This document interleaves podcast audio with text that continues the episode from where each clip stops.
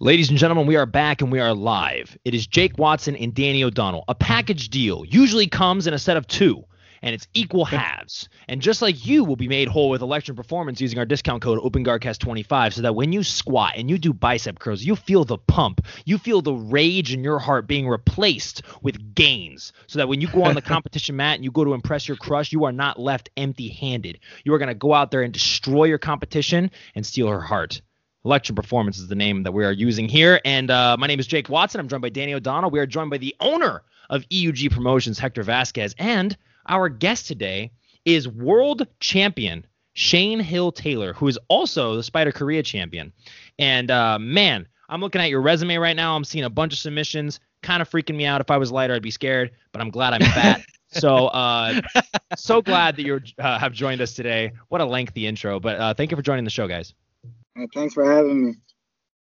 All right. Well, hey, you know we got a lot we got a lot to uh, go over. We want to start, and I'm gonna let Danny take the wheel here. Um, EUG promotions coming up. Uh, all the fights are announced. We're out here. Uh, Hector's put together an amazing show. We're in close communication with him. Uh, Open Guardcast is the official podcast of the event, which is awesome. We get to do all the media. And uh, Shane, want to hear your thoughts. Uh, what is it? How are you? How are you? I'll let Danny take the the educated questions here in a second, but I just want to know how are you feeling leading into this event. Uh, I'm feeling good. I haven't competed since uh, I want to say November 2019, so it's been a lot of training. You know, trying to get had to pull out of a few tournaments, you know, because of the pandemic and things. So I just been in the gym, staying ready, you know, for anything. And I was I was excited to get the call for this promotion. You know, I was ready to jump into it and get back on the mat. So I'm excited. It's a nice card, a lot of tough competitors. I want to say I fought everyone on the card at least once, except for Andy. So I've, I already know that everyone in this division is super tough. It's going to be a bunch of crazy matches. All right. Yeah, that was actually what I wanted to ask you about because going through, like Jake said, I was just going through your BJJ Heroes, looking at your record, rewatching a bunch of the matches that you had with these guys. Some of them were really close. Some of them you got submissions. Like, are there any particular competitors that you're really looking forward to having a rematch with, or anyone who you just feel like is a really good style matchup and someone that you want to mix it up with? Um, I don't really look for styles, you know, especially in my weight. Like, there's a pretty set pace and and way things kind of go, and I'm kind of a little bit against that in a way. Like, I don't really like to do a lot of the sitting down and things. I'm all for the action. So the rule set for this event kind of promotes how I like to do jujitsu. You know, fighting for scores, and the only reason you're scoring is because you want to submit the guy and get to a better position. So I'm just ready to go. I don't really care who I fight. You know there's been matches like uh the people I've only fought once, like Mateus Gabriel. We had a really crazy match at Pans last year, yeah. and that was actually the last big IBJJF I was able to do. Was back in 2019 with him, so I'm excited to possibly get that match back. And you know, I've fought Gianni a lot of times. I've lost the last few times. I fought uh, Jonnatas. I've lost to him. You know, so I've had a lot of tight matches with all these guys. I'm just excited to show my growth. You know, I go back and watch all my matches with these guys, and I'm just like disgusted in like how my game was then to now. So I'm excited to go out there and show my growth in, in my game. Yeah, that's the competitor curse, isn't it? Looking back on your old matches, and you're like, uh, oh, oh, like, dude, like, what was I doing? doing? But, yeah, I watched you know, my match with Mike Lira Jr. and I do the same thing. yeah, it's good that you if you can look at your old matches and feel that way because that shows like the growth even on just the mental side of where you were to where you are now. So I'm excited to be able to to go out and show that. For yeah, sure. Really yeah. Cool. Yeah, that's awesome. Hector, I kind of wanted to get your some comments from you on uh, uh, what Jamil said about like his attacking style and, and really going for the kill and really trying to advance his position. Like, how do you think the rule set kind of plays into the style of Jamil and, and also the other competitors on the card too? Yeah, um, man, Jamil goes for it. I mean, obviously he he competed against my my professor ran and that was a war. You know, he they were going back and forth. You know what I mean? Um, again, I that's one of the reasons we wanted to change the format because that's we want action. And I think 10 minutes would have been just like there's a feeling out process for three minutes, and it's just like okay, there's nothing going on, and then, and then all of a sudden they're going. So I think with the format of no having no advantages, either you pass or you didn't pass, that's going to be good. Um, the stalling, the double guard pulling, you know, somebody comes up, they get they get two, you know, stuff like that. And I think it's going to be make the whole fight just you know make these guys go and especially the the strategic part of being let's say you're up two and then the other person is down it's going to make them want to come up and score because the last person that scores wins. You know, and now you're not leaving it up to the refs. Nobody's feeling that oh he's biased and all that. And uh, I think it's going to be amazing for for Jamil in, in those situations. So I think it think it's just going to bring the best out of everybody, and it's going to be a fast pace. Mm-hmm. Yeah, no, definitely, definitely looking forward to it, especially with, uh, like you said, the rule change and this weight division. I mean, the plan that you have laid out for, um, you know, how how tournaments are going to look in the future, uh, and it's a very unique thing, I feel like. And to hit the ground, like I remember we were talking a little bit before the podcast started, hit the ground hot. Like you chose a fat division. Like this is a hardcore mix of competitors uh, I'm really excited to see how it plays out. And I and you know, Jamil, I actually want to get your thoughts on this because this is very exciting for me. The way that the fights are going to be chosen with like the bingo balls. Uh, yeah. Hector, have you explained that to every competitor already? I have. I have a little bit. I, unless they saw it on the podcast, I don't think I, I sent them. But we're not going to sit in the back room and have ten people decide who's going to be on what side. No, no, no. We're going to put eight bingo balls in a little machine and we're gonna turn it. They're gonna get uh, they're just gonna turn away, look away. They're gonna stick their hand inside there and they're gonna pick their own poison. So whatever number you grab, that's where your name will be on that bracket. So that way nobody thinks, oh man, I got the rear end of the stick. Oh, he's being biased to Isaac and none of that. No, no, no. Pick your own poison. Let's go do work. Simple. Yeah. What do you think, Jamil? I, I love it. You know, it, it adds another layer of excitement. You don't get to to game plan. You know, you on, you can only work on yourself and make sure you're the best version of yourself going to this tournament. And that's how I like to train. I never really, I've never put a strategy in for any specific match. You know, I just work on building my game and being able to go beat any and everybody. I don't really even look at the brackets when I get put into divisions. I just go fight. So for me, this is perfect. You know, there's you never you don't know who you're gonna fight. You just have to be ready to go against anybody. Exactly, and especially you're not going to know until you get to weigh-ins, till after you weigh in. So you've got what, maybe 24 hours to you're going to know who. Yeah, you, you don't you don't have time to strategize. You got to exactly. you got to go go get ready to scrap and just beat people. You know, you don't get the time to try to figure out a strategy to beat specific people. You got to be ready to go to war. Yeah, you got to be like more focusing on your fundamentals. I feel like like you have to yeah. be all around better to fit everybody rather than a super fight or even perhaps knowing who you're gonna fight first. Okay, I at least know that I got to deal with this. It forces you also, I feel, to study more. So every every bit of attribute that a fighter has to have going into a regular tournament is enhanced because you could literally fight any of these guys based on a chance, like on on a random selection. So I think that that's a very very interesting thing. I'm surprised no one's done that yet, but I'm shoot, I'm pretty excited for it.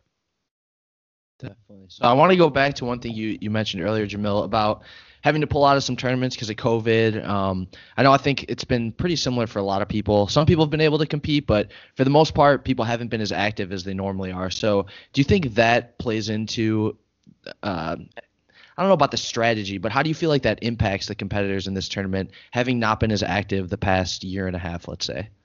Um, you may you may see a little bit more like uh people going really hard in the first few minutes of the match just because they're getting you know that that anxiety to compete for the last year and a half for some people. For me, it's it's been since the end of 2019, so you may see some people being really anxious to get out on the mats and things like that, but everyone's professional. Everyone's, I mean, like everyone in this division is a seasoned competitor, so I you I don't think it's going to be too much of that. You know, like for me, it's been I had health and I was injured and having health issues all through 2019, and then I get healthy, and then 2020 comes around, and the week before I'm supposed to go compete at Pans, everything gets shut down.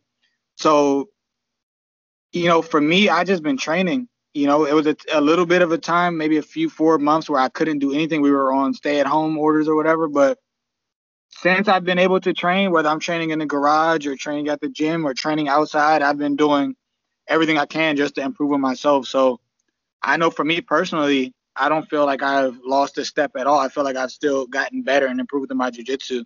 I just haven't been able to prove that to the world, you know, because I haven't been able to compete.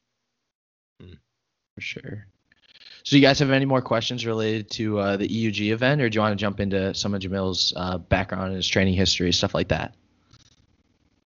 Let's focus on Jamil. Let's give Jamil the, the stage. Let's do it. That's All right. All right. Like as a as a promotion, like we need to start helping the guys that have put in the work and the miles to get the exposure they deserve, you know, and the respect that they deserve. I feel like sometimes the promoter, like we, we were talking about it the other time, you won't yeah. see me in no suit at this place. You're gonna see me in tennis shoes, making sure these guys, hey, are you ready? How you feeling? You know, that's the way it should be. You know, all, all that other stuff trying to take the the the the attention from all these guys that put in the work. That's just too much. So again, uh, let's give these guys the opportunity. This is why I, I, I like you guys at, at Open Guard, you know, cast because you guys, you know, it's all about the fighters, and mm-hmm. that's why you know I chose you guys as as the exclusive because I want you guys to give these guys the attention they deserve. So. Oh, I'm wearing a suit. I don't know if you, uh, if you picked that up yet. I'm wearing a freaking suit. Go see me uh, joggers and running. We are the open guard cast, but boy, you better believe I'm coming. I'm coming correct, man. represent Danny O'Donnell over here. Are you kidding me? This guy's like my this guy's like my my friend slash dad. Um, so Danny, Take it away. yeah. So, uh, Jamil, I know we were talking a little bit like over Messenger about having a bunch of your teammates on. We had Malachi, we had Vanessa Griffin, we had Array. So, one thing that's I, I find really interesting about your team is a lot of you guys came up under Master Donnie and his kids program. So, do you want to talk a little bit about him and kind of what sets his kids program apart from from some from some what are the other schools are doing? Um, I think the first thing that stands out is we're not a jujitsu gym we're, we are a martial arts academy. When you come in as a kid, you don't just learn to compete and to do jujitsu moves. We're learning to do self defense, character development. You know, like we're not. You don't come in and get a. You don't even get a grappling gi. You get more of a karate gi when you first start. So my first experience here was the discipline, the focus, learning to defend myself, learning how to strike and things like that, and just the martial arts side of everything.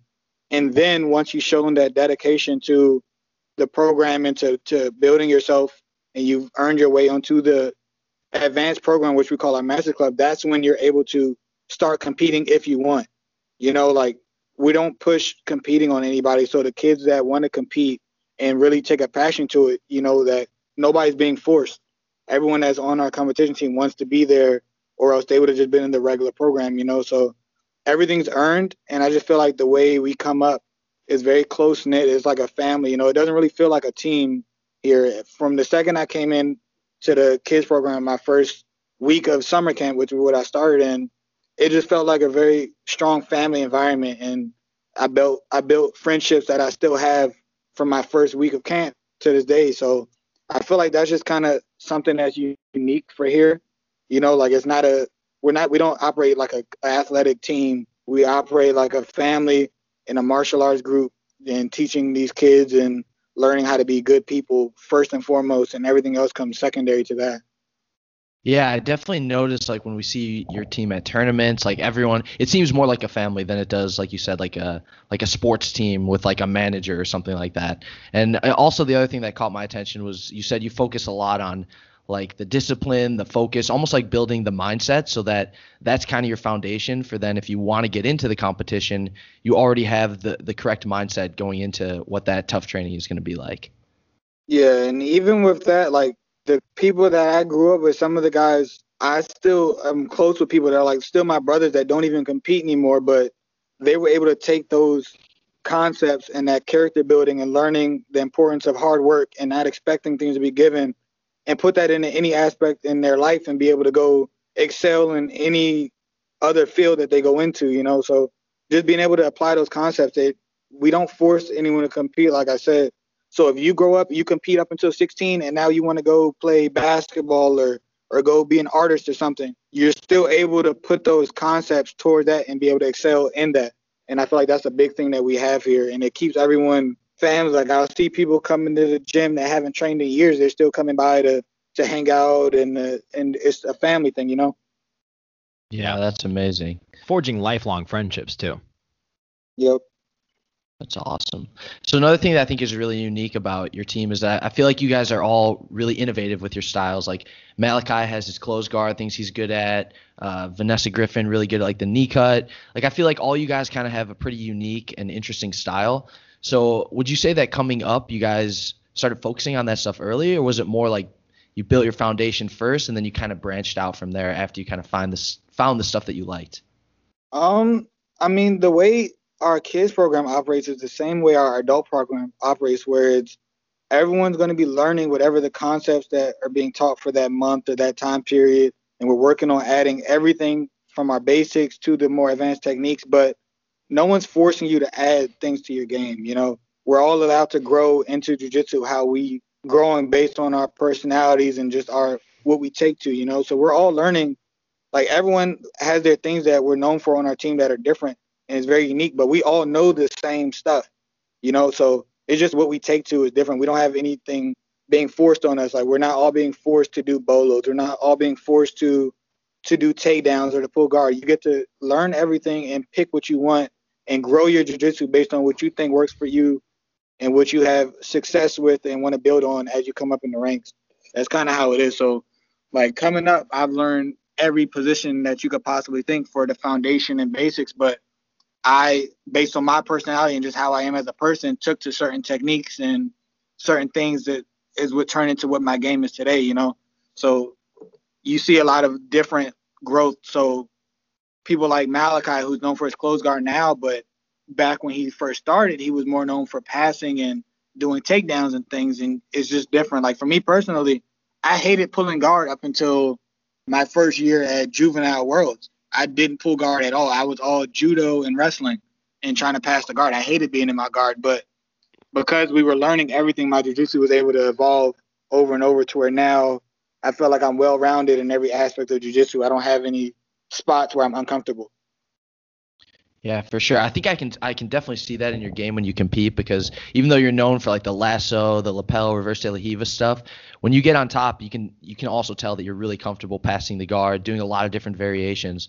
So, at what point do you feel like you kind of came up with your game like started specializing with the lasso the lapel was that i know like you said you were learning the basics all along but um, yep. at what point did you really start to feel more comfortable with the stuff that you're known for right now Okay, so here's like the way my jujitsu is going, especially from the guard standpoint, is pretty like a very unique situation. So for me growing up, I was very claustrophobic. So if I was on my back, if you were in half guard or something, there was pressure coming down, and I couldn't like free my face to breathe like fresh air, I'd have to tap or or turn away, or I'd be breaking down crying. Like I couldn't deal with it. So my coach Master Donnie put a program in to help me kind of learn to deal with being claustrophobic. Like I would have be rolling with Malachi and he would go to half guard. And from that, if I couldn't get him out of half guard from bottom, I would break down and I would not be able to operate. So I ended up developing a really good half guard from that. You know, like knee shield half guard, I developed it from that. And from there, I had certain things I developed from my guard is based around me being claustrophobic as a kid and not wanting people to close space. So I'm really like I urgently don't let people close space on me, and that's just it seems more of a like a good technique thing, but it started as me just not I couldn't operate if you were that close to me. So I built framing and things that I prioritize stuff like that, and then from there, a lot of the stuff I do in guard came from injuries because coming up, I did not stop training for anything. If I injured my right arm, I'm just going to be using my left arm in, in training. And it was kind of dumb in hindsight because I deal with a lot of health issues now mm-hmm. stemming from how I used to train. But I can't really say I regret it because that turned me into the competitor I am today, you know. So I started playing half guard, and from there I learned to play reverse de la Riva. But I I played reverse de la Riva with right leg, and I injured my right knee really bad. And from there I couldn't play it no more, so I had to start playing lasso guard with my left leg, and that's where I developed lasso guard from not being able to use my right leg at all. Like I used to have to wear a knee brace for like I think it was a year and a half straight and I didn't want to stop training, so I had to learn how to grapple with my left leg. And before that, uh, I was having a hard time with Angelo. If, if anyone that knows Angelo, he's a yep. passing team, Beast. and I could not stop him from passing my guy. It would be the the worst training. Like I'd just be so tired after training. So I started developing using the lapels into the guard. That's kind of what inspired me. I think I was a green belt at the time. I started playing with the lapels and working this lapel guard, and it worked almost too good. Like I could I could shut down all my training partners because it was something new, and I would wrap the lapel around my legs or around their legs, and they couldn't pass. But I was told to kind of leave that alone because I wasn't developing my fundamentals. I was relying on it, and from there I kind of put that away, and that's kind of just how my guard developed. So now when I get to black belt, I've had all these phases where I had to prioritize and focus on specific guards and things because of injuries or what I was told to focus on to where now I can play everything. You know, and that's just kind of how my game has evolved over the years. Man, yeah, that's, that is so awesome. Can I just say something real quick? Yeah, Danny? go ahead, Jake. Um, go ahead. Um, I uh so insane that you said that you had to when you were a kid find out ways to make yourself more effective. I ha- did the same thing, and I and I wonder how prevalent that is with ki- people who start out in kids competitors. Because I started jiu-jitsu, I met my coach when I was yellow belt, and I was very weak. I'm still very weak, but I'll say was for the sake of making myself appear strong. Um, I was. So I had to make like, and I'm super tall and gangly. So I had to keep space as well. And my whole game revolves around me keeping people in areas where I am stronger. So I make my jujitsu, like my jujitsu is based on leverage and grips so that I am strong. And I think that that is super interesting. You said that I actually would love to hear. Um, we should probably do like a survey or something, Danny, and see like or, or some find out uh, have some interesting questions we can ask people where if you started out as a kids competitor i guarantee you had a phase where you had to find a way to quote unquote cheat jujitsu a little bit like it's not really cheating it's just putting yourself in a position where you can do jujitsu better does that make sense am i am i am yeah, i yeah, to, making yeah, to here? find a way to survive you know because as kids you just don't know what like you could be getting the same thing done to you in training and you just you know you're hearing what your coach is saying but it just in that moment you just feel like there's nothing you can do. So you really like it really separates like those kids that are focused and dedicated to the ones that end up, you know, not wanting to do jujitsu or things like that. You have to find something that you could be confident in mm-hmm. and then you build on that. And once you learn that you can get through a situation, it gives you that confidence. And from there you can always refer to that moment where you overcame something that you felt was impossible to overcome and just keep applying that same concept over and over until you have a game, you know? Yeah. I feel like a lot of people that start as kids come up like that. You know, there's no one, not a lot of people just come up and they're just a prodigy. You know, like I didn't lose a lot when I first started competing, but I was only doing takedowns and like I came from playing football. I would just tackle people and and make them stand back up and do it again over and over. But it started being when like the technical people and I would be training with the people that are more experienced than me. I really had to to like really focus and find ways to to succeed on the mat. It would be down to one or two moves at 1st mm-hmm. Yeah, I find that so fascinating. It seems like your game came up really. It was just you problem solving. Like you had all these bigger people that you were training with that were strong. They were probably older than you. So it was just you trying to find different ways to deal with all the problems presented in training, and that led to your like creativity and and why your game is is like it is. Would you agree with that? Yeah, it's really it really comes down to uh, Master Donnie, our coach allowing us to not be like the same or, or robotic, you know. He let each person, he understood that I had claustrophobia, so I was going to develop my jujitsu different from, say, uh, Angelo, who was in a completely different scenario with what he was struggling with in jujitsu or what he liked to do. And we weren't all forced to, you know, be clones. A lot of times you see uh, certain people and teams, and everyone on that team fights the exact same way, you know, and mm-hmm. it could be very good and successful, but I just feel like allowing your competitors as they come up to really develop their own personality and their own way of interpreting their jiu-jitsu and their personality on the mat is going to build a more long-lasting game and a more versatile game at that. Yeah, that's awesome. Um, I definitely so I listened to the the interview you did with with Tim Spriggs and Nico, the BJJ Goons podcast. I would definitely encourage people to listen to that. I think you did it about four or five months ago. But one thing that I found really interesting too was about you talked about some of your early influences and two names that really stood out to me that you said you, you kind of tried to mimic or at least you were watching them very closely growing up was Rodrigo Cavaca and Bruno Frazatto. So can you talk a little bit more about about those guys because I definitely first, Bruno. Yeah, go ahead. My first year at Worlds that I got to watch. I went to Worlds as a spectator in 2009.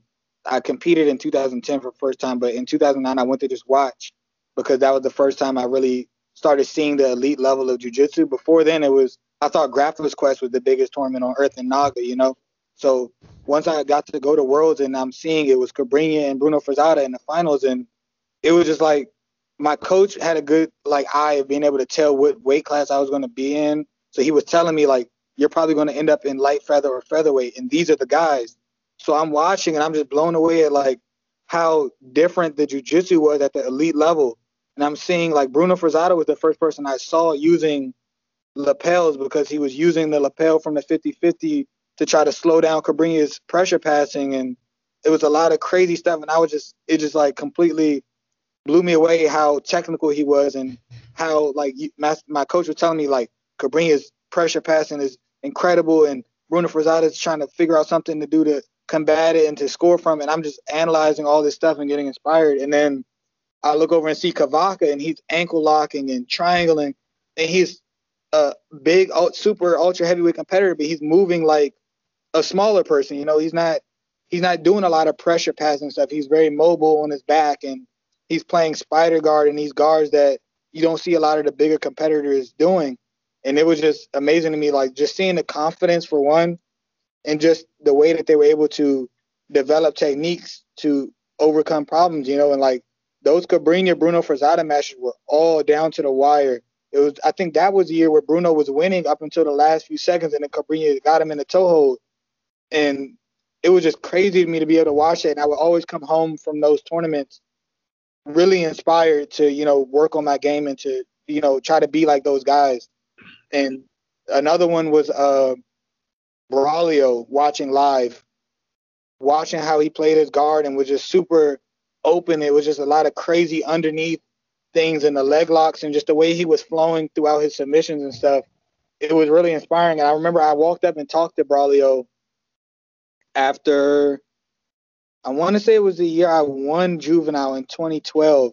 I remember I believe he got silver that year and he made a joke. He was asking me to trade medals and I just remember the impact of being able to, you know, back in the day it was after the black belts, all the black belts are down on the floor area. And for me, I would go down there and try to talk to as many black belts as I could. You know, I try to go talk to Fabio Gurgel. I try to go talk to Tarsis and and Braulio, and I just try to go find the guys that I was watching and just, you know, they were like celebrities to me. They were the biggest celebrity to me because for me, jiu-jitsu was the biggest sport. So I I like these guys more than anybody I could see on TV.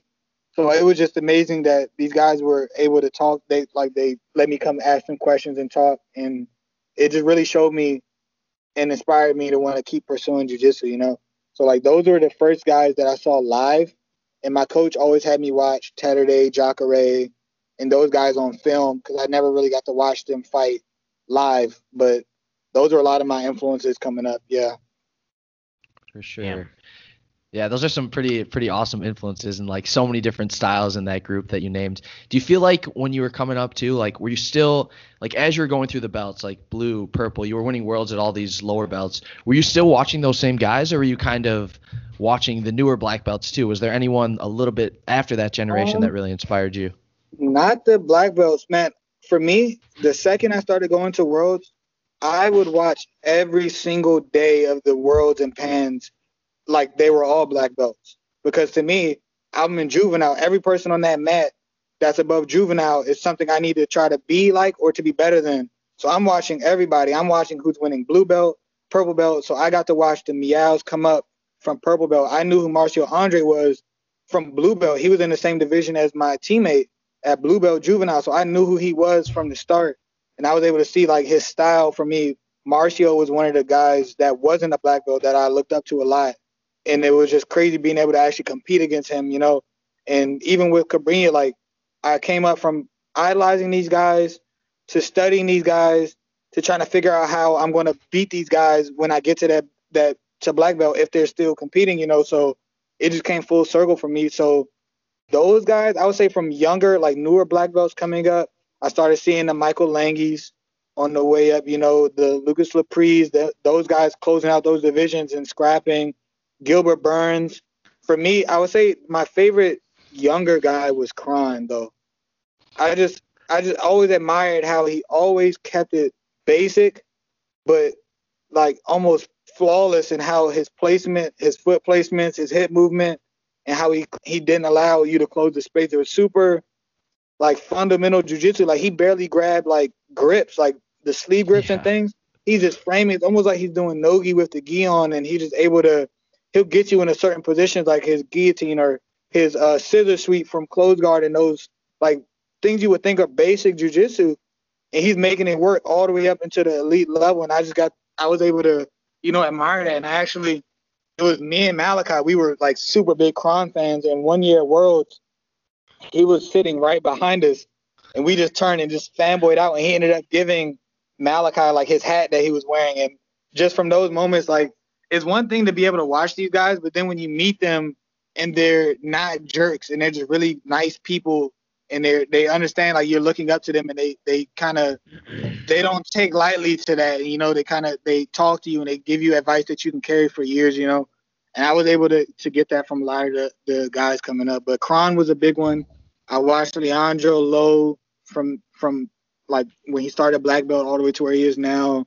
A lot of the guys Bruno uh Bruno Malfacine Caio Terra I, I've seen that I've watched every every black belt match from 2009 to now, I've seen every single match that I could see. You know, like I've seen so many different phases of jiu-jitsu, and I just kind of I take it all in. You know, I learn.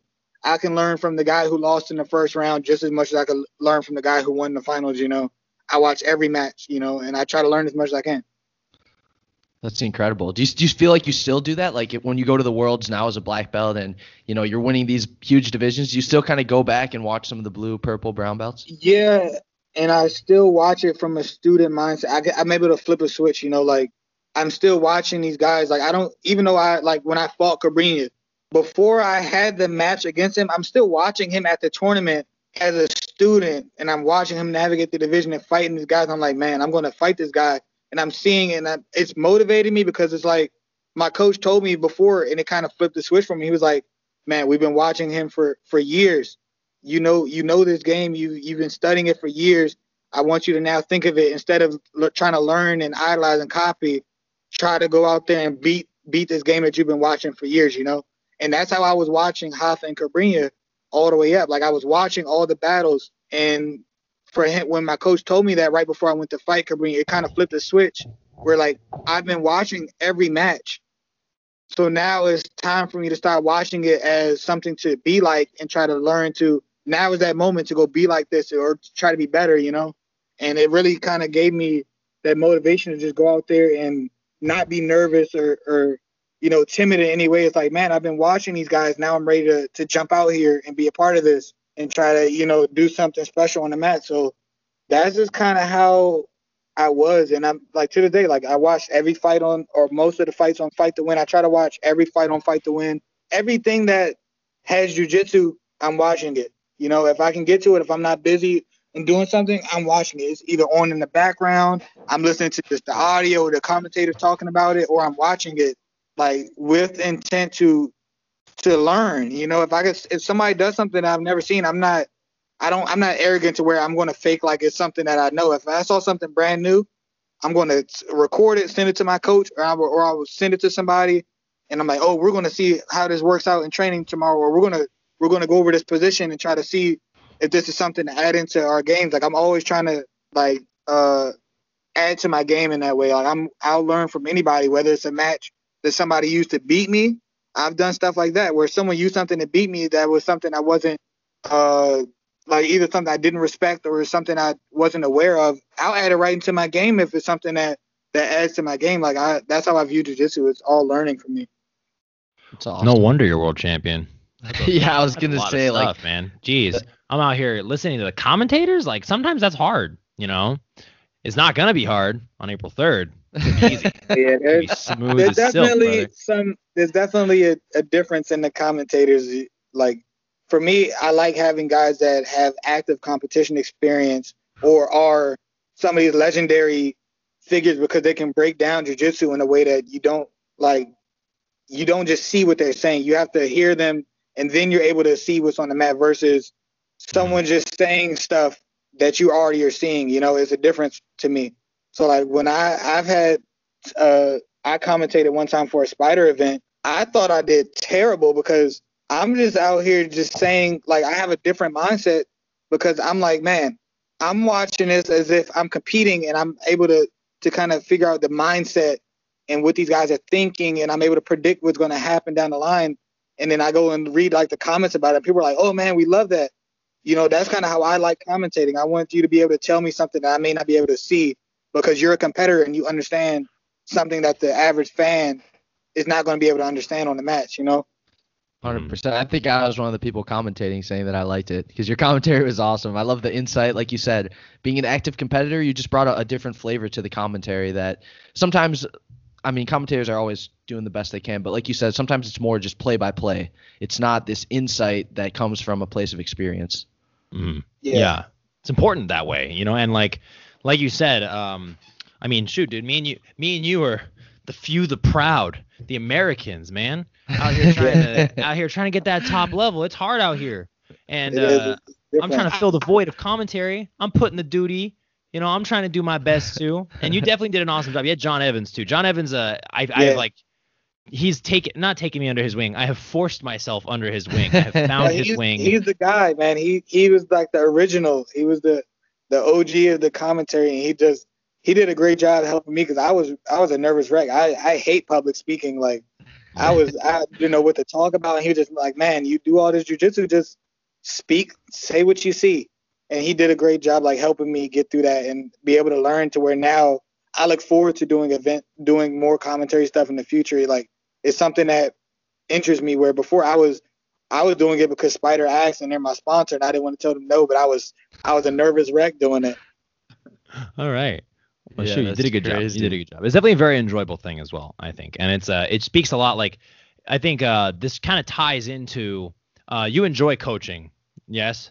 Yeah, I, I love it. So think about this: your ability to articulate jujitsu goes, um, in my opinion, it goes a little hand in hand with how your ability to even perceive jiu-jitsu in the first place. You not everybody, yeah. not every athlete is marketable as an athlete and a coach, but those few and far between athletes who are both amazing coaches and amazing athletes, uh, I think that they're the ones that take this sport further than just an athlete.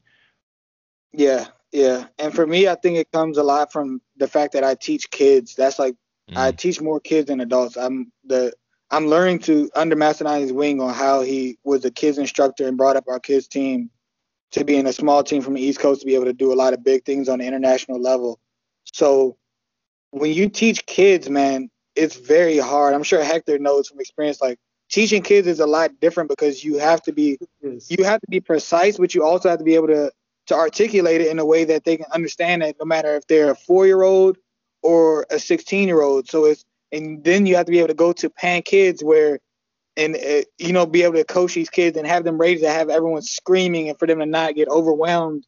Like that, the hardest thing for me in jujitsu is coaching the pan kids. I've not done a single, I've coached up into the semifinals of black belt worlds and Pan Am's finals at black belt. I've coached my teammates before, and nothing is harder than coaching at the Pan Kids because it's just a you're dealing with children, you're dealing with their parents in the stands, you're dealing with like the nervousness and trying to get through like these kids is different. And I feel like being able to do that is what's helped me be able to coach uh, adults and people my age better and then to be able to go commentate and break down jujitsu and videos and things like that. For me, it all comes from learning to coach kids. Yeah, we're all kids coaches here. And that's and that's true because you know of course I I focus more on, on uh, building all the the next generation blue belts, juveniles, and all the ones that come from orange belts. And I felt like even for myself when I was teaching at Cobrinhas, uh, the kids class, it learned me how to be uh, teaching kids how to stay calm and be patient. Yeah. And that kind of goes into a competitor's like if you're at the highest level, learning how to stay calm in, in bad situations and and being patient, you're going to see the holes uh, open up as you're competing. So again, yeah. It's both ways, but I think it's important for anybody to learn how to stay calm. Try to deal with a three-year-old kid running around circles for a half exactly, hour. Yeah. Not easy.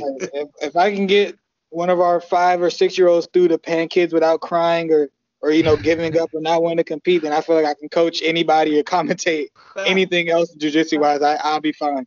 Facts. For sure. Some, sometimes it's just that four year old man. That four year old doesn't speak English yet for some reason, and you got to try to articulate how to do a key lock to them. You're like, man, that is a victory. My Tuesday was made when I taught that yeah, kid how to do that that key it's, lock. It's different, especially when you get to see them succeed and, and enjoy what they're doing. Mm-hmm. That's for me. I honestly like. I don't know if I enjoy coaching or competing more, and I, for me to say that's a lot because I love c- competing. Like it's mm-hmm. it's up there for me. So, but I've learned to love coaching as well. Well, dude, it's crazy being a part of these kids' lives. Like like you said before, you'll take the principles and the concepts and the work ethic you learn in jiu-jitsu and apply it to something you may want to do in life. You don't you're not necessarily equipping these kids to be jiu-jitsu athletes. You're equipping these future adults to not suck, you know? Like that's pretty yeah, much like, it. Man, you I can, can show make, you right change now, lives. I'm in the room, my guy right here. I've known mm. this guy since he was 4 years old. He's how old are you? He's 18 now. I've known him for his entire life. I've known his little sister since before she was born, you know, mm-hmm. like and be able to see them come up in the program and build those relationships and just learning how to coach at all different aspects. I just feel like it really helps motivate you in jiu-jitsu beyond just competing. For me, if you only are focused on competing and that's it, and it's completely like uh, selfish, it's going to be hard to go far in, in jiu-jitsu. Mm-hmm. Definitely. Yeah, so uh, that, that's really cool. I love hearing about all the coaching with the kids and stuff. And another thing I wanted to bring up um, with you is you recently started uh, a Facebook group, um, kind of to branch into like online coaching. So when did that idea kind of come about, and why did you choose to focus on the the lasso position? For for people who haven't seen it, it's um it's a lasso Facebook group to kind of troubleshoot some issues, and for Jamil to answer questions, stuff like that.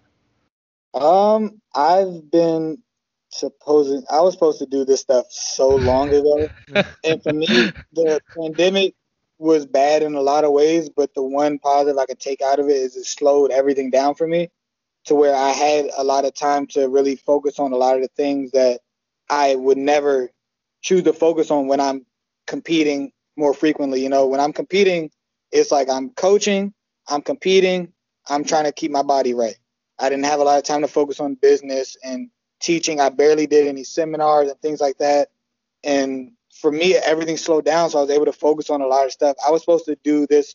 I was supposed to have a lasso instructional out in 2018, and I just never like prioritized putting my focus into it. But now that everything's kind of slowed down, and I can prioritize and, and allocate my focus across more because I have more time in the day, I'm getting into a lot of the stuff I was supposed to do. So I have a lasso instructional that I'm editing. It's already filmed, and I'm in the process of editing everything now. And the Facebook group, the Lasso Syndicate that I started, was just to kind of bring together people that have similar focus and to just be able to. For me, I like sharing as much knowledge. I don't care if you're going to fight me in two weeks in the tournament. I don't care if you're going to go tell somebody to try to defeat that and beat me at a tournament. I'm down for the advancement of jujitsu across all fields. So I would like when I go to seminars, I'm known for over delivering in terms of I give you exactly what I'm doing in the tournament. I'm answering every question. I will sit there for six hours if there's still people that want to learn from me, you know. So I'm just putting that into this group and I put that into this instructional. And I just focused on the lasso position because I mean that's kind of what I've been known for since I got to black belt. And like I that's what people seem to be wanting to know the most from me right now. So I'm going to give people what they want. I'm going to show them my lasso guard in its entirety. And this group is just to kind of lead people into that and to kind of share my knowledge and just help people out until the instructional is ready.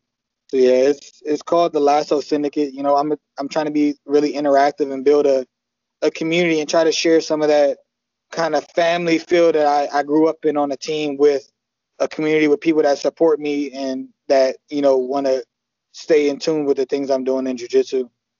Yeah, it's amazing. For anyone who's interested in joining, I can attest to the fact that Jamil responds to all the posts on there. He get it's not just like, "Hey, a cool post." It's like a literal like paragraph if people have questions.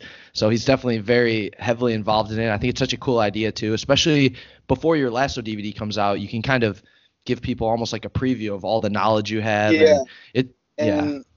Yeah, and I was putting a lot of stuff on. I was kind of getting back on Instagram active again, just showing my ability because I realized I haven't done a lot of stuff to where people can know my ability of coaching and competing. You know, I came up as a kid. I have a lot of jujitsu and I've been around a lot of great coaches that are either on the team or not on the team. You know, I've been around a lot of great guys in jujitsu to where I've learned how to coach pretty well and, and share my jujitsu in a very articulate manner. So I'm just trying to show that to the world, you know, and and being able to build a community around that.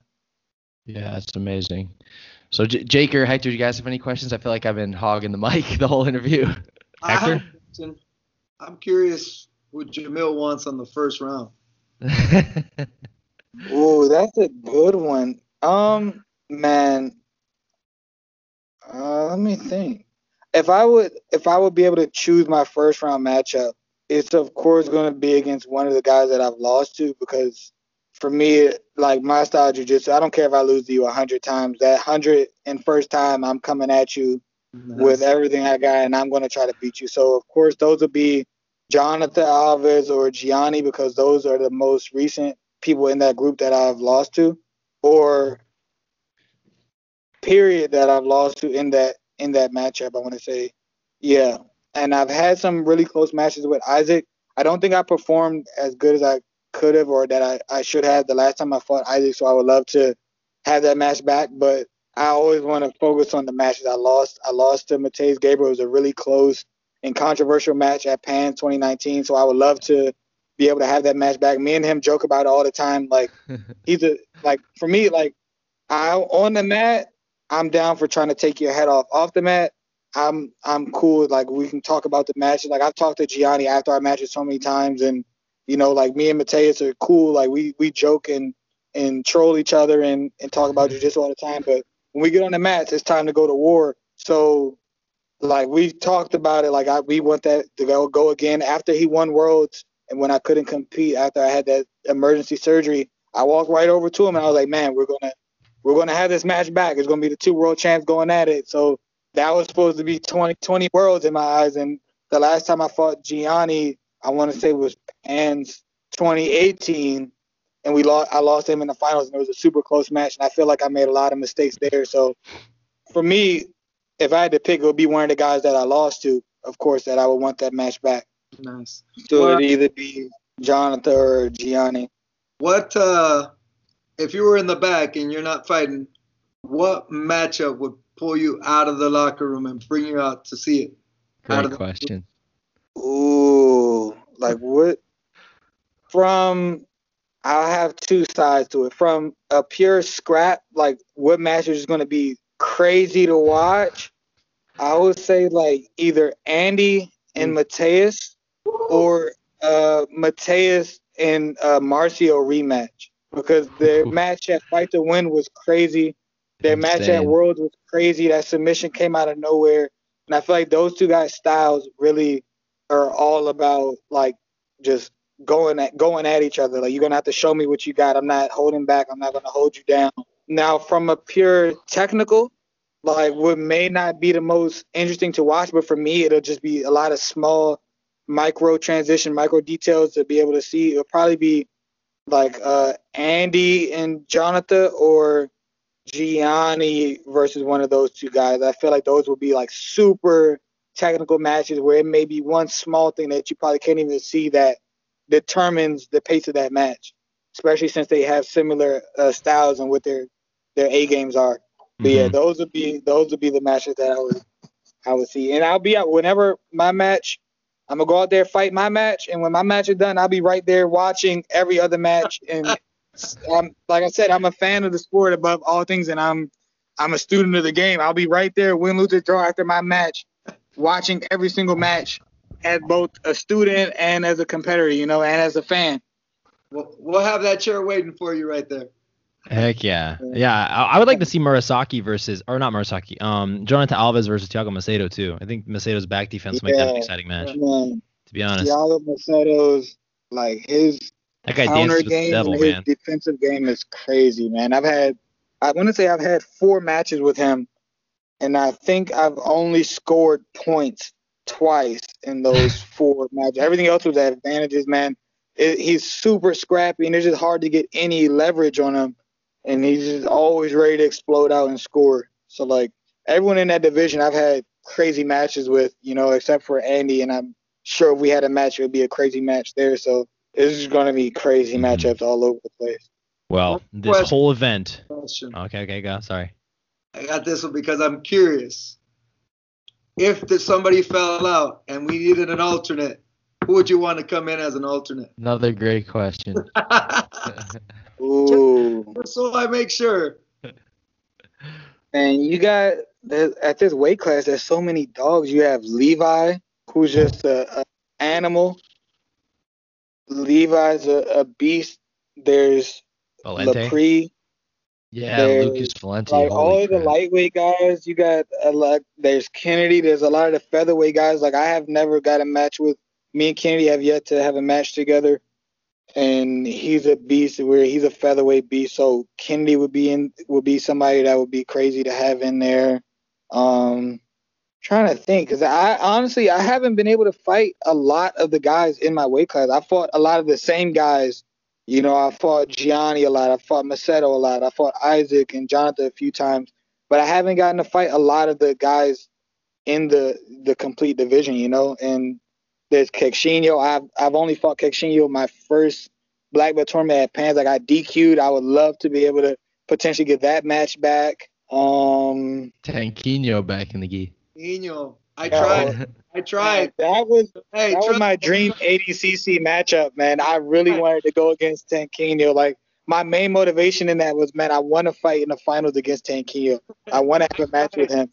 I've tried three times already. I'm still working on it, but I've tried three. uh, Tanquinho would be that would be a crazy one too. Or even if if like it's crazy, but if Hoffa was willing to come out of retirement, that's that's probably going to go down as the one match that I'm gonna be so upset that I lost those first two years at Adult Blue to where I got my black belt one year later. like I, I look back to the smallest things like that.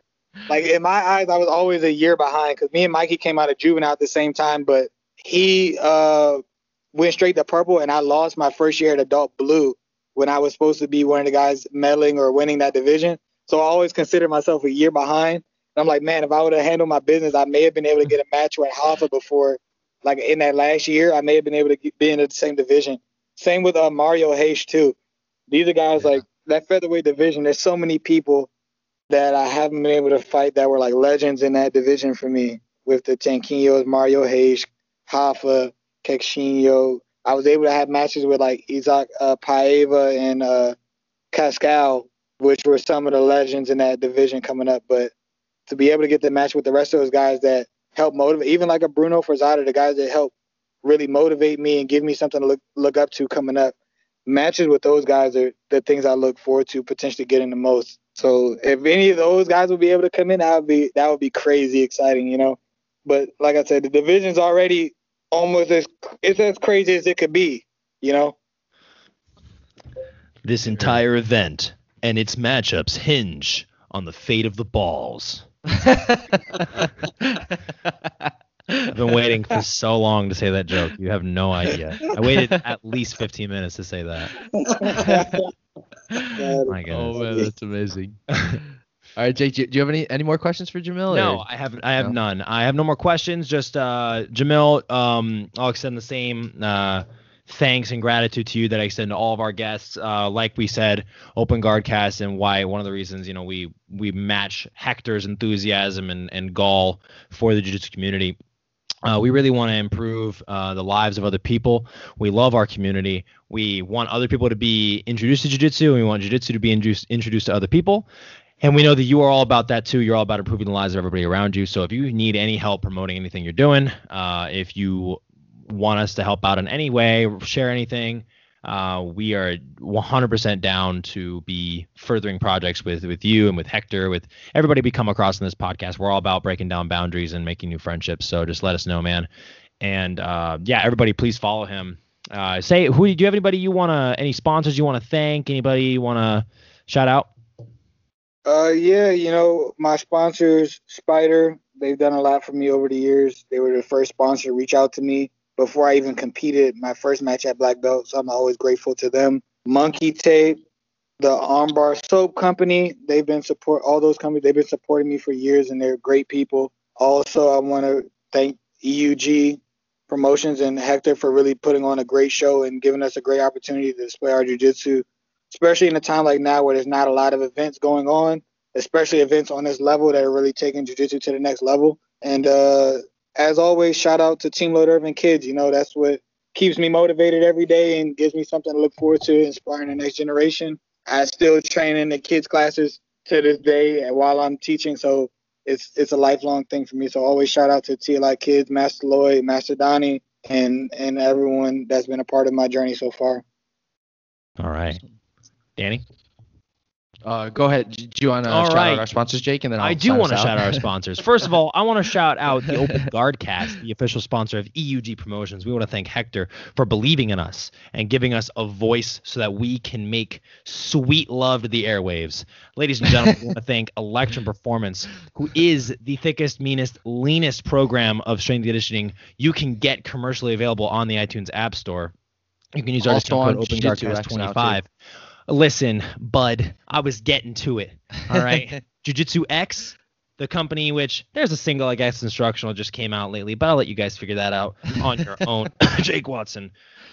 Single Leg Expressway. Use your disc. Oh, there's no discount code anymore, but you can use the. Uh, uh, you can go to jujitsux.com and get their uh, Electrum Performance's new program that they just put up too. They're doing amazing things, and we love them very much. We also want to thank Agro Brand, Eddie Welch, you handsome dude. Thank you for making our logo and for just having our backs for a long time now. We love and appreciate you. Chilfit Cryo, High Tier Photography, Marcio Andre Academy, and Matakaba BJJ. My name has uh, has been and will continue to be Jake Watson. I'm always joined by Danny O'Donnell, my better half on this podcast. And uh, yeah, thank you, gentlemen, for for being here and for being a part of this ragtag production.